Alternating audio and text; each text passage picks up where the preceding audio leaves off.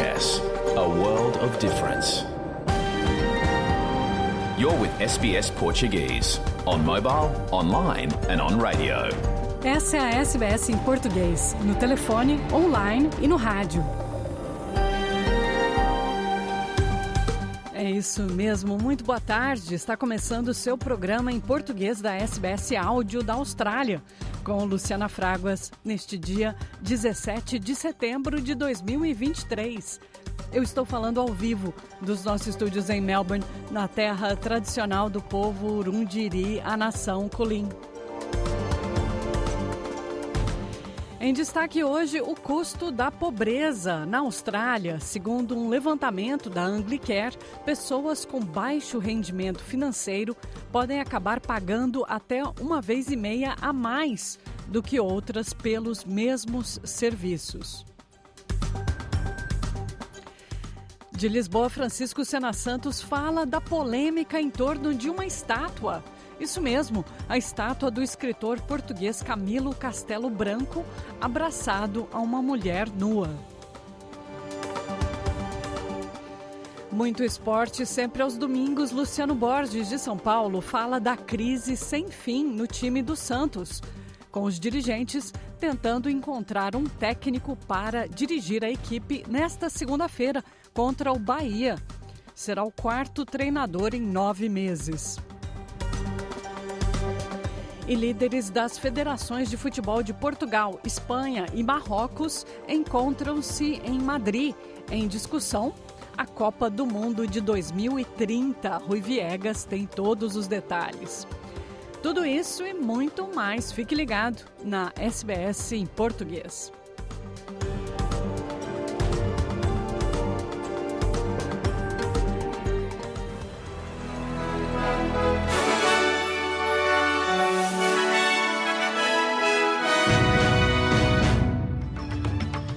Vamos agora às notícias da Austrália e do mundo da SBS Áudio para este domingo, 17 de setembro de 2023. Na sua companhia, Luciana Fraguas. Durante a cúpula do grupo G77 na capital cubana, Havana, o presidente brasileiro Luiz Inácio Lula da Silva disse que o embargo a Cuba é ilegal. Cuba tem sido defensora de uma governança global mais justa e até hoje é vítima do embargo econômico ilegal. O Brasil é contra qualquer medida coercitiva de caráter unilateral. Rechaçamos a inclusão de Cuba na lista de estados patrocinadores de terrorismo. A governança mundial segue assimétrica. A ONU, o sistema Bretton Woods e a OMC estão perdendo credibilidade. Os comentários foram feitos ontem, poucas horas antes de Lula partir para Nova York, onde participará da Assembleia Geral das Nações Unidas e terá conversas bilaterais com o presidente americano Joe Biden. O G77 reúne mais de 130 países em desenvolvimento que integram o sistema das Nações Unidas. A China também enviou representante para este encontro. Os australianos saíram às ruas neste fim de semana para participar de manifestações pela campanha do Sim. Os eleitores irão às urnas no dia 14 de outubro, quando serão questionados se desejam reconhecer os primeiros povos da Austrália, criando um órgão consultivo indígena na Constituição. O primeiro-ministro Anthony Albanese falou em um evento em Sydney. We have had a voice from Canberra for 122 years. A voice from Canberra saying this is what you should do and this is where you should do it. What we're asking for here is a voice to Canberra from local Indigenous communities in order to achieve better outcomes. A maratona de Sydney teve um número recorde de participantes. Mais de 17 mil corredores se inscreveram para enfrentar os 42 quilômetros de percurso nessa manhã de domingo na Austrália. E ele seria relativamente para nós o Pelé da Austrália. Ron Barassi, uma das figuras mais importantes da história do futebol australiano, morreu aos 87 anos. A família de Barassi confirmou a morte do ex-jogador devido a complicações após uma queda. O ex-jogador e companheiro de equipe do time de Melbourne, Hassaman, disse ao Canal 7 que Ontem foi um dia de tristeza coletiva para toda a comunidade do futebol australiano. It was a very, very sad day yesterday for the Melbourne Football Club, for me personally, and uh, for the Australian football public in general. Barras was an exceptional guy, an exceptional teammate, and uh, uh, a player of exceptional ability, as we all know. His mantle of being Mr. Football during his period uh, was very apt, and uh, he lived up to that at all times. Protestos e prisões no Irã marcam um ano da morte da jovem Massa Amini. As forças de segurança do Irã abriram fogo contra manifestantes em Teherã durante protestos do primeiro aniversário da morte de Amini, a jovem que foi assassinada pela polícia da moral no Irã por não usar corretamente o véu islâmico. Amjad Amini o pai da jovem curda foi colocado em prisão domiciliar. Protestos também foram vistos no mundo inteiro. Esse manifestante fez parte de uma marcha em Washington, nos Estados Unidos. I think that Iranians are using uh, the first anniversary's opportunity to tell the world once again that they don't want the Islamic Republic regime. This regime do not, does not represent the values and, and morals of the Iranian people. 14 pessoas morreram neste sábado, ontem à noite, na queda de um avião no município de Barcelos, no Amazonas, informou o governador do estado, Wilson Lima. Doze passageiros e dois tripulantes morreram no acidente. Segundo a imprensa local, não houve sobreviventes. O aparelho havia saído de Manaus com destino a Barcelos e faria um voo de 90 minutos. As autoridades na Líbia abriram uma investigação sobre o colapso de duas barragens que causou uma inundação devastadora na cidade de Derna, com quase 11 mil mortos. Osama Hamad, o primeiro-ministro do governo no leste da Líbia, afirma que as áreas afetadas pelas inundações em Derna ficarão agora isoladas. We have made decisions that the affected places will likely be isolated, the Derna area. This is for fear of diseases and epidemics. Of course, these are precautionary measures that we took today and will begin working on them tomorrow. But we do not want people to be intimidated by this issue because this issue is, of course, a routine precautionary measure out of fear for people and to preserve their safety. We will give room to the public prosecution because the public prosecution came today and began collecting evidence.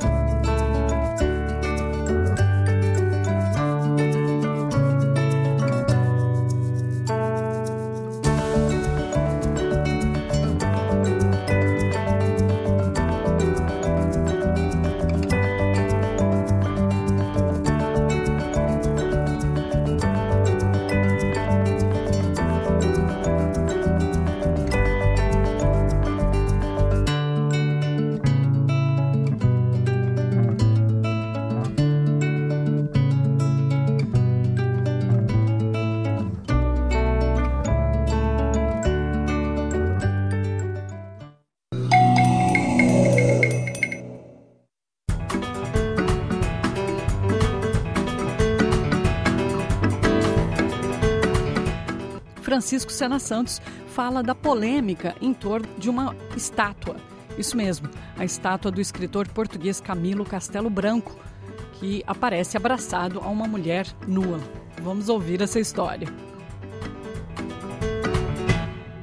É a Luciana e ouvintes da SBS. Camilo Castelo Branco integra com essa de Queiroz a dupla de portugueses do século XIX que são escritores universais. Ambos, Camilo e essa, são vultos cimeiros da literatura portuguesa Camilo tem como romance mais famoso O Amor de Perdição, várias vezes adaptado ao cinema por grandes cineastas, por exemplo Manuel Oliveira. O Amor de Perdição desenvolve-se em volta do amor proibido entre Simão e Teresa. Há muito de autobiográfico de Camilo nesta história, escrita quando ele estava preso numa cadeia, a cadeia da relação do Porto, condenado por adultério com Ana Plácido. O amor entre Camilo e Ana Plácido é uma das novelas de referência na vida portuguesa. É um amor tão celebrado que um escultor, Francisco Simões, criou uma estátua em pedra, tamanho grande, que representa Camilo abraçado a uma mulher que está nua, está despida. Supõe-se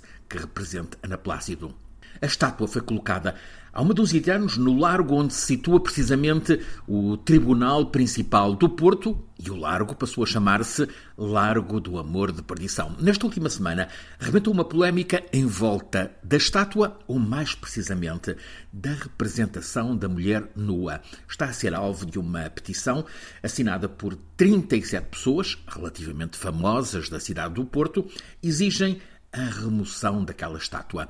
Os peticionários fazem notar, por um lado, a desaprovação moral relativa a uma obra que descrevem como um desgosto estético e um exemplar mais ou menos pornográfico, estou a citar, e pedem ao presidente do município do Porto o favor higiênico de mandar desentulhar aquele belo largo de tão lamentável peça.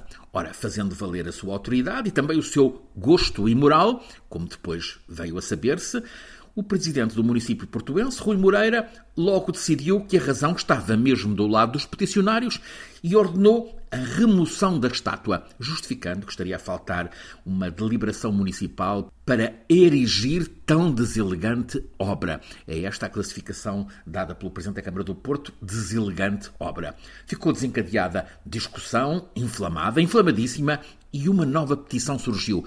Esta já vai com milhares de subscritores que reclamam a estátua deve ficar tal como está e no lugar onde está. O alvoroço foi tal que o presidente do município do Porto, Rui Moreira, voltou atrás. A estátua, afinal, não é removida. Com esta polémica, a procura do romance Amor de Perdição está a esgotar as edições disponíveis e o filme Amor de Perdição está em vias de voltar às salas de cinema, aos ecrãs, em ciclos especiais. Até parece que a petição inicial faz parte de alguma operação de marketing. Parece, mas está apurado que não é isso. Os peticionários insistem que estão chocados com a imagem da mulher nua abraçada com Camilo Castelo Branco. Vamos agora a outra notícia do mundo das artes também. O artista colombiano Fernando Botero morreu essa semana aos 91 anos em sua casa no Principado de Mônaco. Nascido na cidade de Medellín, Botero foi o criador do movimento artístico boterismo, caracterizado por personagens volumosos, figuras corpulentas que o tornaram reconhecido em todo o mundo. Mais detalhes você ouve nessa reportagem da Rádio Agência Nacional com Pedro Lacerda. O artista colombiano Fernando Botero morreu nesta sexta-feira, aos 91 anos, em sua casa no Principado de Mônaco. Nascido na cidade de Medellín, Botero foi o criador do movimento artístico boterismo, caracterizado por personagens volumosos que o tornaram reconhecido em todo o mundo. O prefeito de Medellín, Daniel Quintero, anunciou sete dias de luto para homenagear a memória do maior artista colombiano de todos os tempos. Com suas figuras corpulentas, Botero abordou uma ampla variedade de temas em sua obra, como reinterpretações de pinturas de artistas como Leonardo da Vinci e Edgar Degas, cenas de rua latino-americanas, vida doméstica e retratos satíricos de figuras políticas. Suas primeiras obras conhecidas são as ilustrações que publicou no suplemento literário do jornal El Colombiano, de sua cidade natal. foi também um escultor talentoso que criou formas que parecem ser uma extensão de suas obras bidimensionais. As peças escultóricas de Botero podem ser encontradas nas ruas de Medellín, Nova York, Paris, Barcelona, Madrid e Jerusalém, entre outras. SBS. SBS. SBS. SBS. SBS. SBS Rádio. A crise do custo de vida na Austrália acaba afetando os mais pobres mais do que aparenta. É o que especialistas chamam de sobretaxa da pobreza. Segundo um novo levantamento, pessoas com baixo rendimento financeiro podem acabar pagando até uma vez e meia a mais do que outras pessoas pelos mesmos serviços, seja pelo local onde vivem pela impossibilidade de comprar a granel, pela falta de dinheiro guardado ou simplesmente por não conseguirem acessar a internet. Ouça a reportagem de Gareth Borham para a SBS News, que ganhou uma versão em português do nosso colega Fernando Vives. Um novo estudo concluiu que pessoas com baixos rendimentos financeiros são afetadas por uma espécie de sobretaxa da pobreza, que é pouco perceptível à primeira vista. Elas são forçadas a pagar muito mais por serviços essenciais por conta da falta de dinheiro e condições de trabalho e de vida.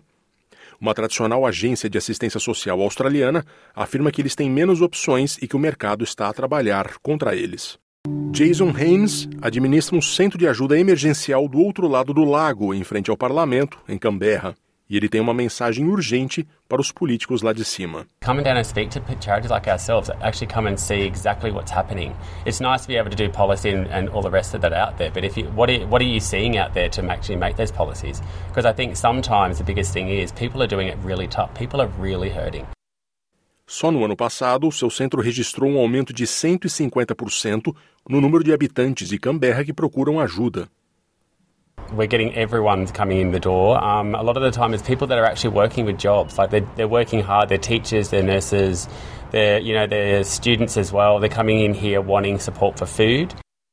Um novo levantamento da Anglicare mostra a batalha diária contra o aumento do custo de vida das camadas mais baixas na pirâmide social.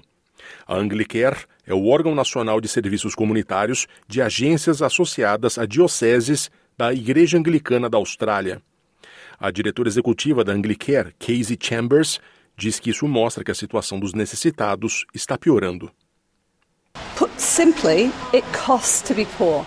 People on low incomes pay more for goods and services and they have fewer choices. The market actually works against them, and that's in every area we tested.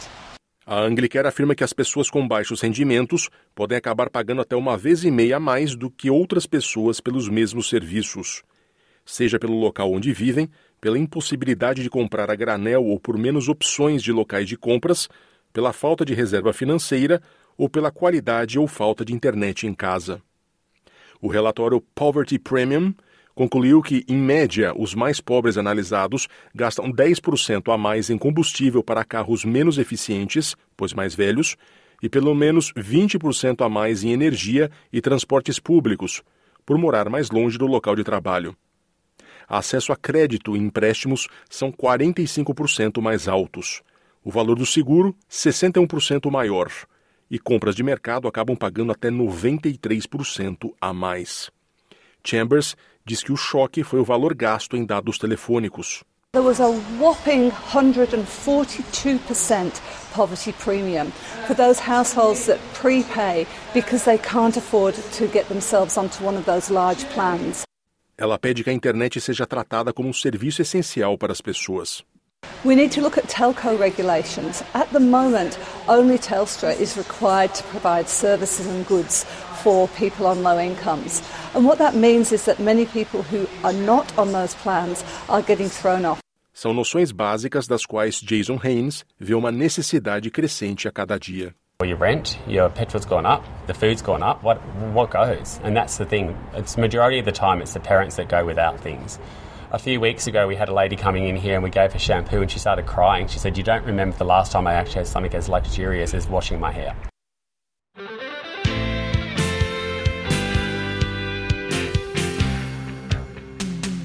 Respeito muito minhas lágrimas, mas ainda mais minha risada. Escrevo assim minhas palavras, na voz de uma mulher sagrada. Vaca profana, põe teus cornos pra fora e acima da manada. Vaca profana, põe teus cornos pra fora e acima da manada.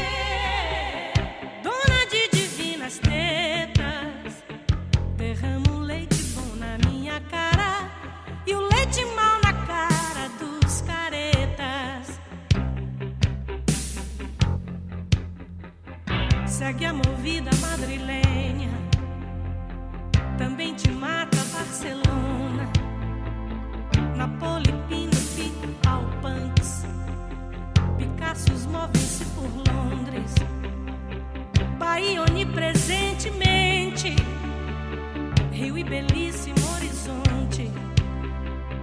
Bahia onipresentemente. Rio e belíssimo horizonte. Faca de divinas tetas, la leche buena toda mi garganta, la mala leche para los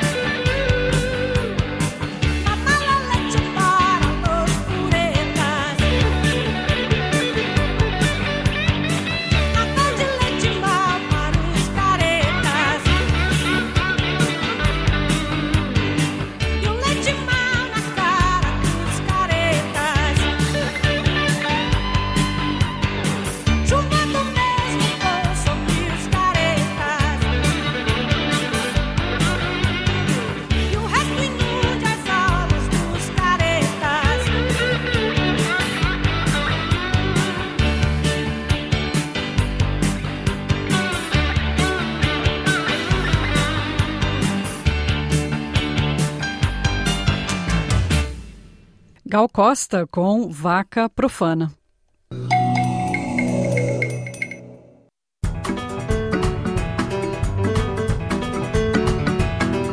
A Câmara do Brasil aprovou uma proposta de emenda à Constituição que mantém a cidadania brasileira de quem obtém outra nacionalidade. Nosso colega Fernando Vives tem os detalhes.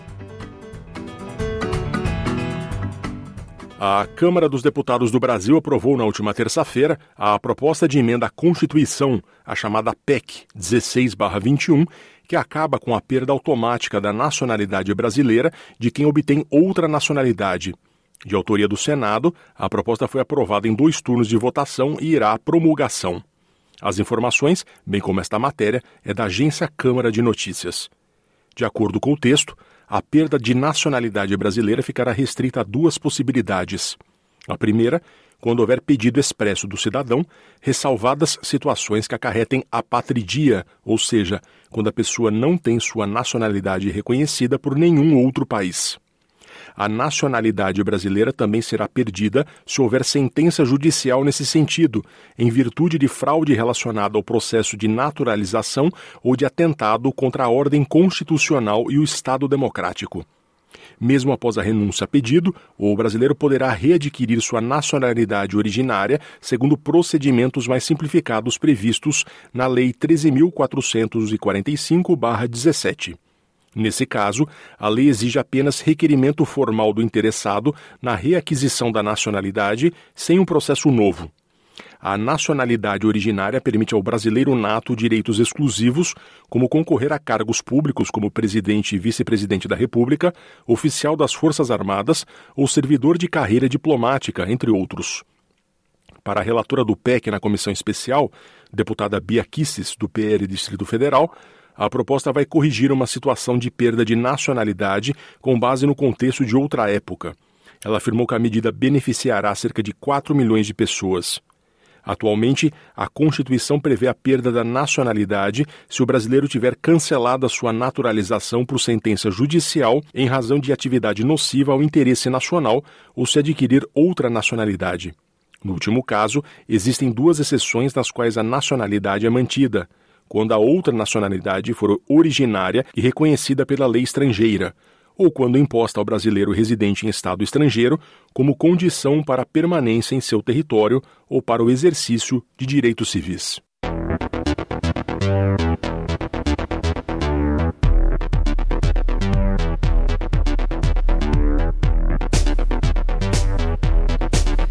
Bom, e agora é hora de esporte. A gente começa a nossa rodada esportiva com Rui Viegas, que fala de uma reunião muito importante entre os líderes das federações de futebol de Portugal, Espanha e Marrocos, que se encontraram em Madrid para discutir a Copa do Mundo de 2030.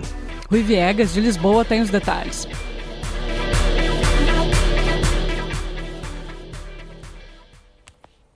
Olá, viva Luciana, amigos da Austrália, começamos esta semana por essa cimeira entre Portugal, Espanha e Marrocos a propósito da candidatura conjunta ao Campeonato do Mundo de 2030. Uma candidatura conjunta que tem dado muito que falar em virtude da polémica do chamado caso Rubiales no país vizinho e se esse mesmo caso não colocaria em causa a organização dos três países eh, ao torneio FIFA de 2030. O presidente da Federação Portuguesa de Futebol, Fernando Gomes, reuniu-se então este sábado em Madrid com os seus homólogos de Espanha e de Marrocos. O presidente da Real Federação Espanhola, Pedro Rocha, foi o anfitrião desta reunião que decorreu em Las Rosas e contou com as presenças de Portugal e Marrocos em delegações lideradas também pelos seus presidentes. A FIFA vai atribuir a organização do Campeonato do Mundo de 2030 em dezembro de 2024. Espanha e Portugal têm vindo a aperfeiçoar este projeto há mais tempo. Fernando Gomes, o presidente da Federação Portuguesa, avalia o estatuto da candidatura, dizendo que está convicto de que não haverá melhor proposta do que a nossa Trabalhamos há anos em coordenação com os melhores profissionais para alcançar os melhores resultados, lembrou Fernando Gomes, o eh, líder da Federação Portuguesa de Futebol, referindo-se então a esta candidatura conjunta. Já eh, Pedro Rocha, o presidente da Real Federação Espanhola, no lugar de Luís Rubiales, mostrou-se satisfeito com esta reunião, disse que eh, se caminha nesta altura para se avançar de mãos dadas com o objetivo que nos move e entusiasma. Sabemos da grande responsabilidade que temos, porque estamos perante uma oportunidade histórica. vamos somar os nossos melhores esforços a uma grande equipa de profissionais, revelou por seu turno o responsável do futebol em Marrocos. Não foi divulgado pela Federação Portuguesa de Futebol, mas a polémica relacionada com o chamado caso Rubiales terá sido também um dos temas abordados nesta reunião, a mais recente reunião relacionada com esta candidatura conjunta de Portugal, de Espanha e de Marrocos ao Mundial de 2030. E a seleção portuguesa de rugby perdeu também neste último sábado por 28-8 contra o país de Gales, na primeira jornada do Campeonato do Mundo da modalidade, que está a decorrer em França. Os pontos lusos foram apontados por Nicolás Martins e Samuel Marques. Nota ainda para Samuel Marques, que teve mais três pontos não convertidos, dois deles embatendo nos postes. A próxima partida dos Lobos, a alcunha da equipa portuguesa de rugby, realiza-se dia 23 contra a Geórgia.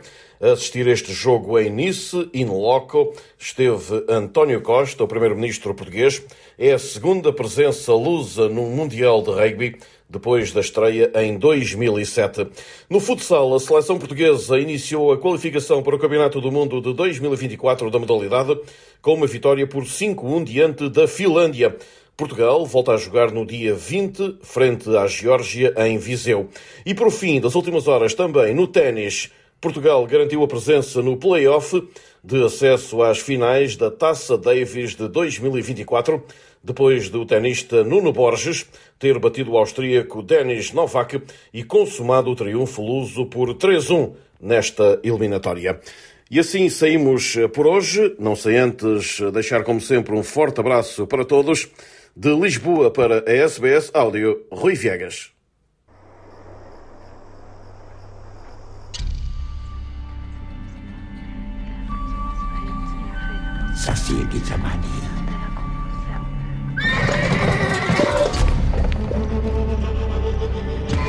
Ai, tá vendo algum calunga por aqui? Isso agora é terra de coronel. Melhor nós ir embora, Tião. Ouviu? Saci. Saci. Quieta, homem. Canto de matinho é mau agouro.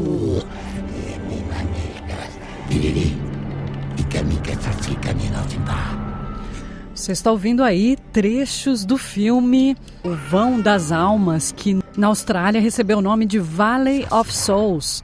O filme vai estrear aqui em Sydney dentro do Festival Internacional de Filme de Terror em Sydney, o festival do gênero fantástico mais tradicional na Austrália. Eu conversei com o produtor e diretor do filme, o Santiago Delap, que me falou, entre outras coisas, das entidades mitológicas brasileiras que são muitas e riquíssimas, como o Curupira, aquele menino que tem os pés virados, a mula sem cabeça, a cobra de fogo, o boitatá e o saci.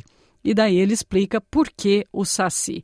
Essa entrevista com Santiago a gente vai transmitir no programa de quarta-feira, apresentado por Fernando Vives. Então, fique ligado, você que ouve os nossos programas ao vivo, o programa de quarta vai trazer a entrevista com o Santiago Delap. Lembrando que Vão das Almas, que aqui na Austrália ganhou o nome de Valley of Souls, estreia no dia 1 de outubro, à uma da tarde, no Dandy Cinemas, Newtown, como parte do A Night of Horror International Film Festival.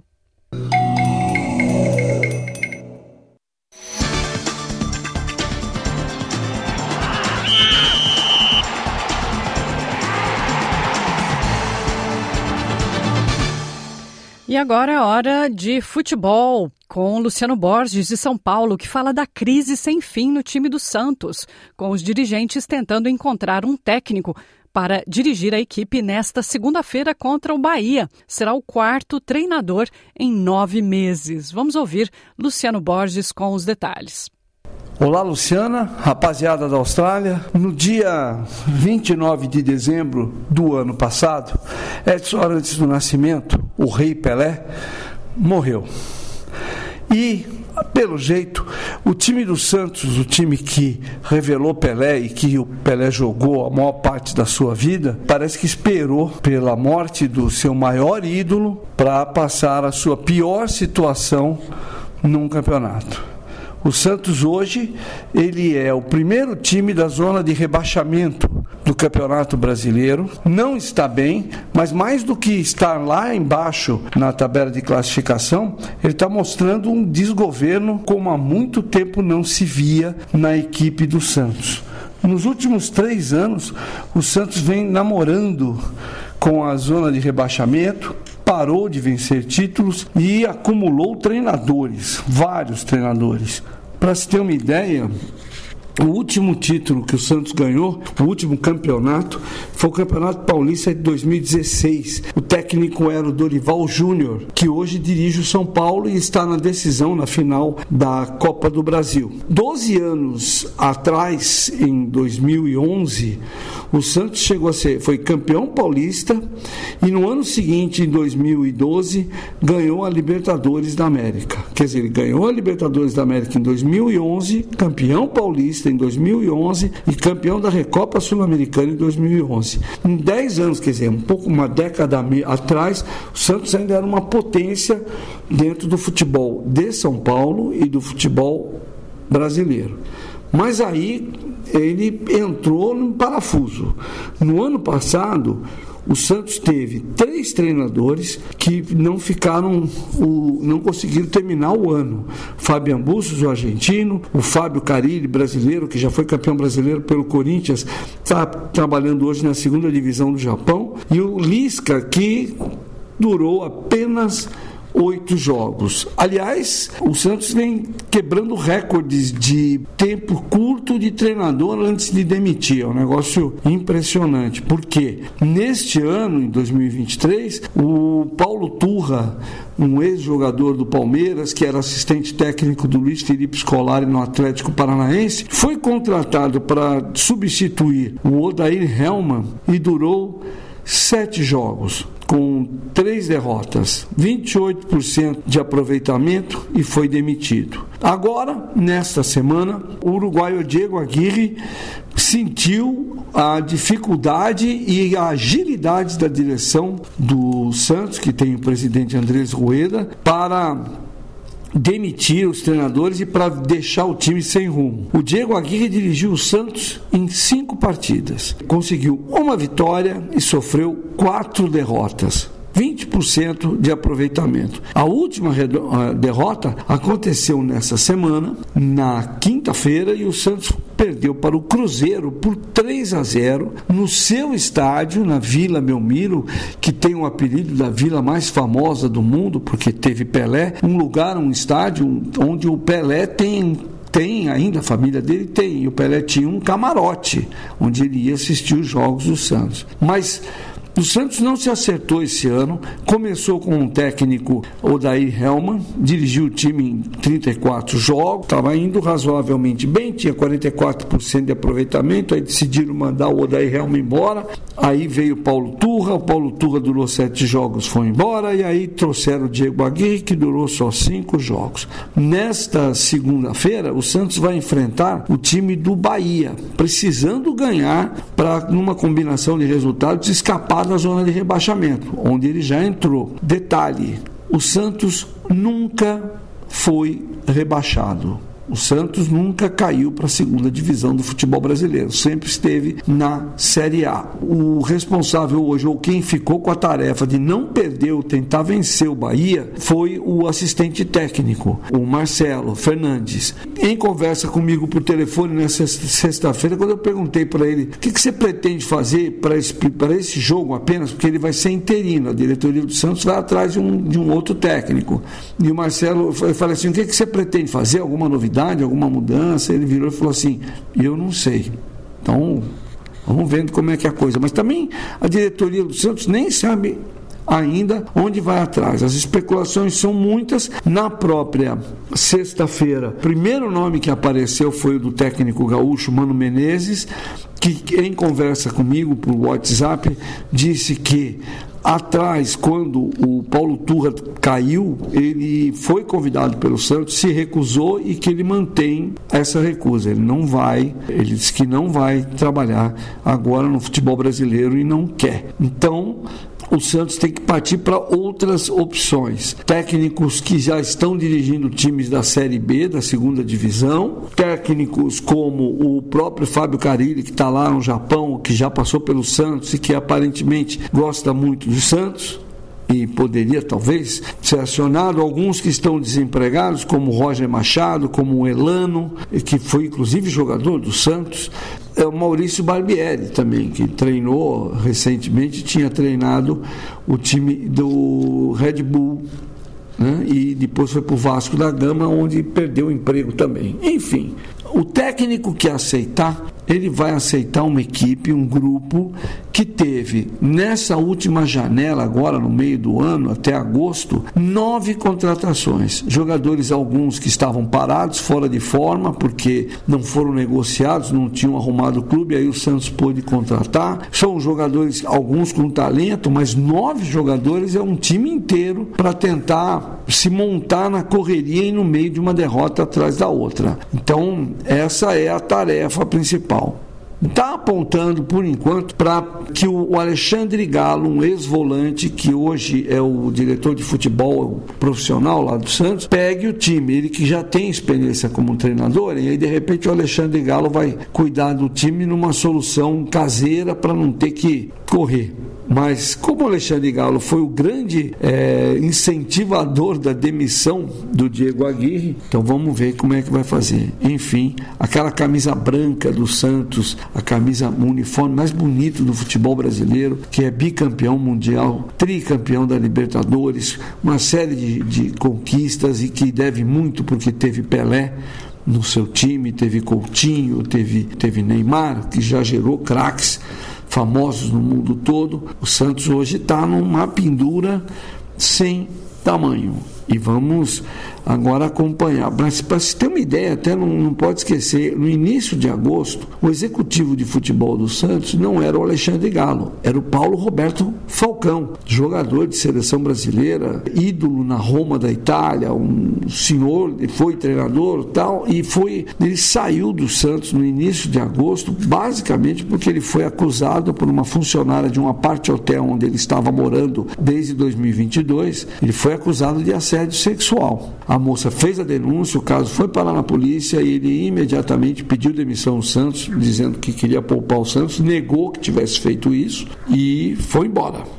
Aliás, uma curiosidade: sabe quem passou pelo Santos em 2022 também? Em 2021, aliás, e não conseguiu também um, um ficar direito no Santos, esse Santos que manda técnico embora toda hora? O Fernando Diniz, atual técnico da seleção brasileira e do Fluminense. O Diniz disputou só 31 jogos pelo Santos, ganhou 11, empatou 8, perdeu 12, teve um aproveitamento de 44% e foi demitido. Eles não perdoam nem o Diniz. Diniz que terminou a sua primeira e segunda rodadas das eliminatórias sul-americanas da Copa do Mundo, que vai ser disputada em 2026, Estados Unidos, Canadá e México, terminou com o Brasil líder da classificação geral das eliminatórias depois de vencer o Peru em Lima, no Estádio Nacional, por 1 a 0 nessa terça-feira.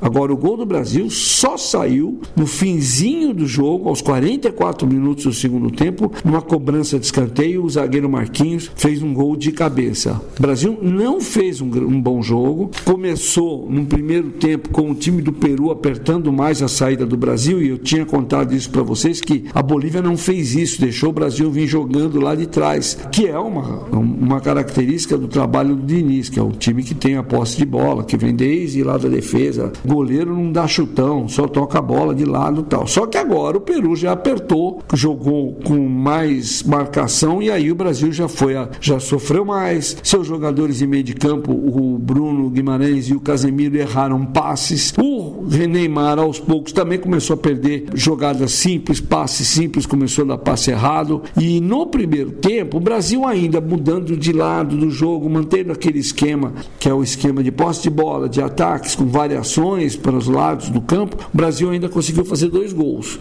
Um gol de, do Rafinha, completando um cruzamento do Neymar, e outro gol do Richarlison de cabeça num cruzamento do Rafinha. Detalhe: os dois gols foram anulados ou não confirmados por impedimento. O do Neymar, até o Neymar concorda que estava impedido. O do Richarlison foi tão ajustado, a linha de impedimento foi tão mínima que o, o pessoal do VAR, do Video Assistant Referee, levou oito minutos para tomar uma decisão de que tinha tido impedimento e aí não poderia ter sido autorizado o gol. Mas vai vendo. Aí depois o segundo tempo ficou pior, mas no finalzinho saiu esse gol. A única coisa que eu posso chamar a atenção um pouquinho foi o Martinelli que, que jogou e jogou bem. O Martinelli, um pouquinho que entrou no segundo tempo, inclusive o escanteio foi saiu dele, né, uma jogada dele, mais incisiva, e o resto fica na conta de um time que é aquilo que se diz. O, até o esquema do, do, do Fernando Diniz azeitar, começar a funcionar, demora um pouquinho. O Diniz reclamou do estado do gramado, disse que era um gramado muito ruim para trocar passes, disse que na média achou que a seleção foi bem, mas aí na média nos dois jogos, né? Mas tem consciência que tem que consertar muita coisa e é o que ele vai fazer, porque agora em outubro ele já tem mais dois jogos. O primeiro, mais ou menos moleza, vai pegar a Venezuela, nem Cuiabá, na Arena Pantanal no dia 12 de outubro, dia da criança, dia de Nossa Senhora. No dia 17 de outubro, aí a seleção vai pegar uma pedreira, vai enfrentar a seleção do Uruguai, que é dirigido agora por Marcelo Elocobiesa, técnico argentino, que tem uma proposta de jogo mais ofensiva, mais leve, e aí vamos ver, vamos ter aí um bom desafio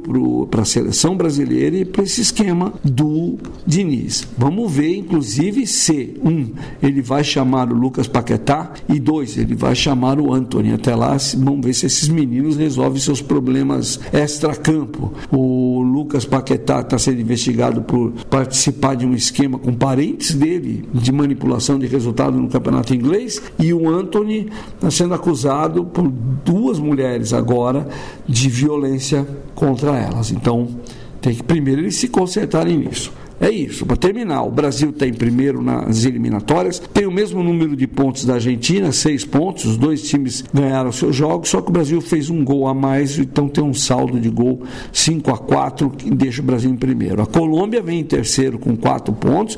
O Uruguai está em quarto com três pontos. Depois temos a Venezuela em quinto com três pontos. E em sexto lugar, Paraguai e Peru com um pontinho. Aí lá embaixo vem o Chile com um ponto também. E oitavo, Equador e Bolívia, nono e décimo colocados. E lembrando que tem uma moleza aí para essa Copa do Mundo, porque vão se classificar seis e não mais quatro. Aumentou seis seleções para a Copa do Mundo e ainda tem uma briga por uma sétima vaga, o sétimo colocado por mais uma vaga. O sétimo colocado ainda vai fazer uma repescagem, inclusive contra uma equipe, contra uma equipe que vai vir daí, da Oceania, da Nova Zelândia. Vamos ver o que é que vai acontecer daqui para frente. Era essa história que eu tinha para contar, as duas histórias para vocês, envolvendo treinadores, torcendo que o Santos melhore e a gente volta semana que vem com mais notícias, vai ter Libertadores, vamos ver o que é que vai sair de lá.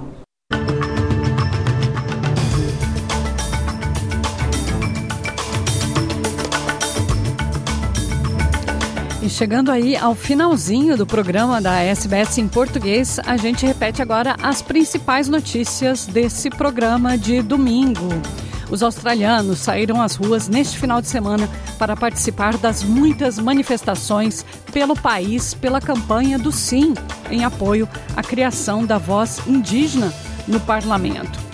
Durante a cúpula do grupo G77 em Havana, em Cuba, presidente brasileiro Lula da Silva disse que o embargo ao país, o embargo a Cuba, é ilegal. Protestos e prisões no Irã marcam um ano da morte de Massa Amini, a jovem curda que foi morta pela polícia por usar incorretamente o véu islâmico. E uma triste notícia esportiva: a Austrália está de luto. Ron Barassi, uma das figuras mais importantes da da história do futebol australiano, morreu aos 87 anos.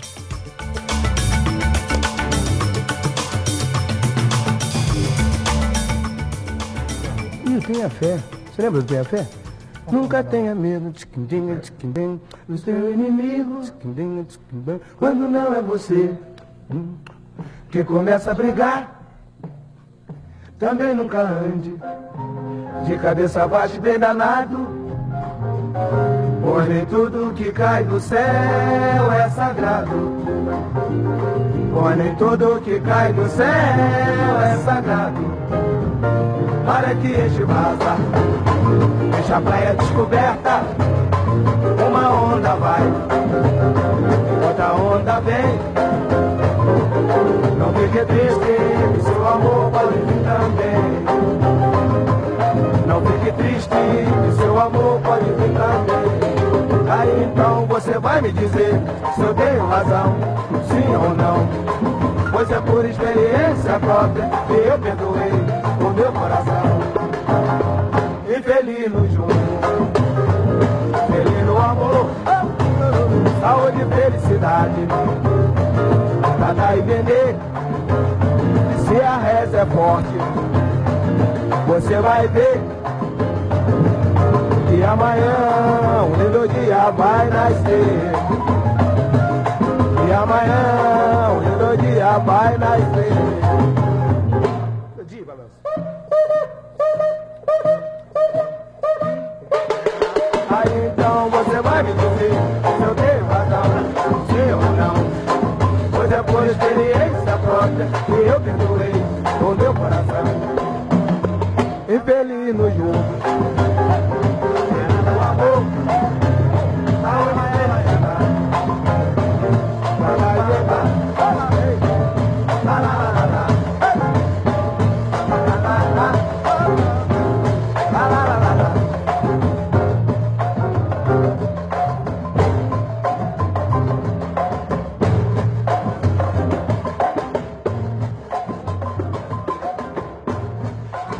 Tenha medo de quindim, de quindim, do seu inimigo, de quindim, de quindim, quando não é você hum, que começa a brigar. Também nunca ande de cabeça baixa e bem danado. Pois nem tudo que cai do céu é sagrado. Pois nem tudo que cai do céu é sagrado. É isso aí, o maior jazz do Originais do Samba, Tenha Fé, uma música que eu descobri essa semana e não parei de ouvir. Para você, uma ótima tarde, uma boa semana. A gente volta na quarta-feira com o Fernando Vives, eu volto no domingo, ao meio-dia, sempre ao meio-dia com você. Uma excelente tarde e até a próxima. Aí então você vai me dizer se eu tenho razão, sim ou não. Pois é por experiência própria que eu perdoei meu coração.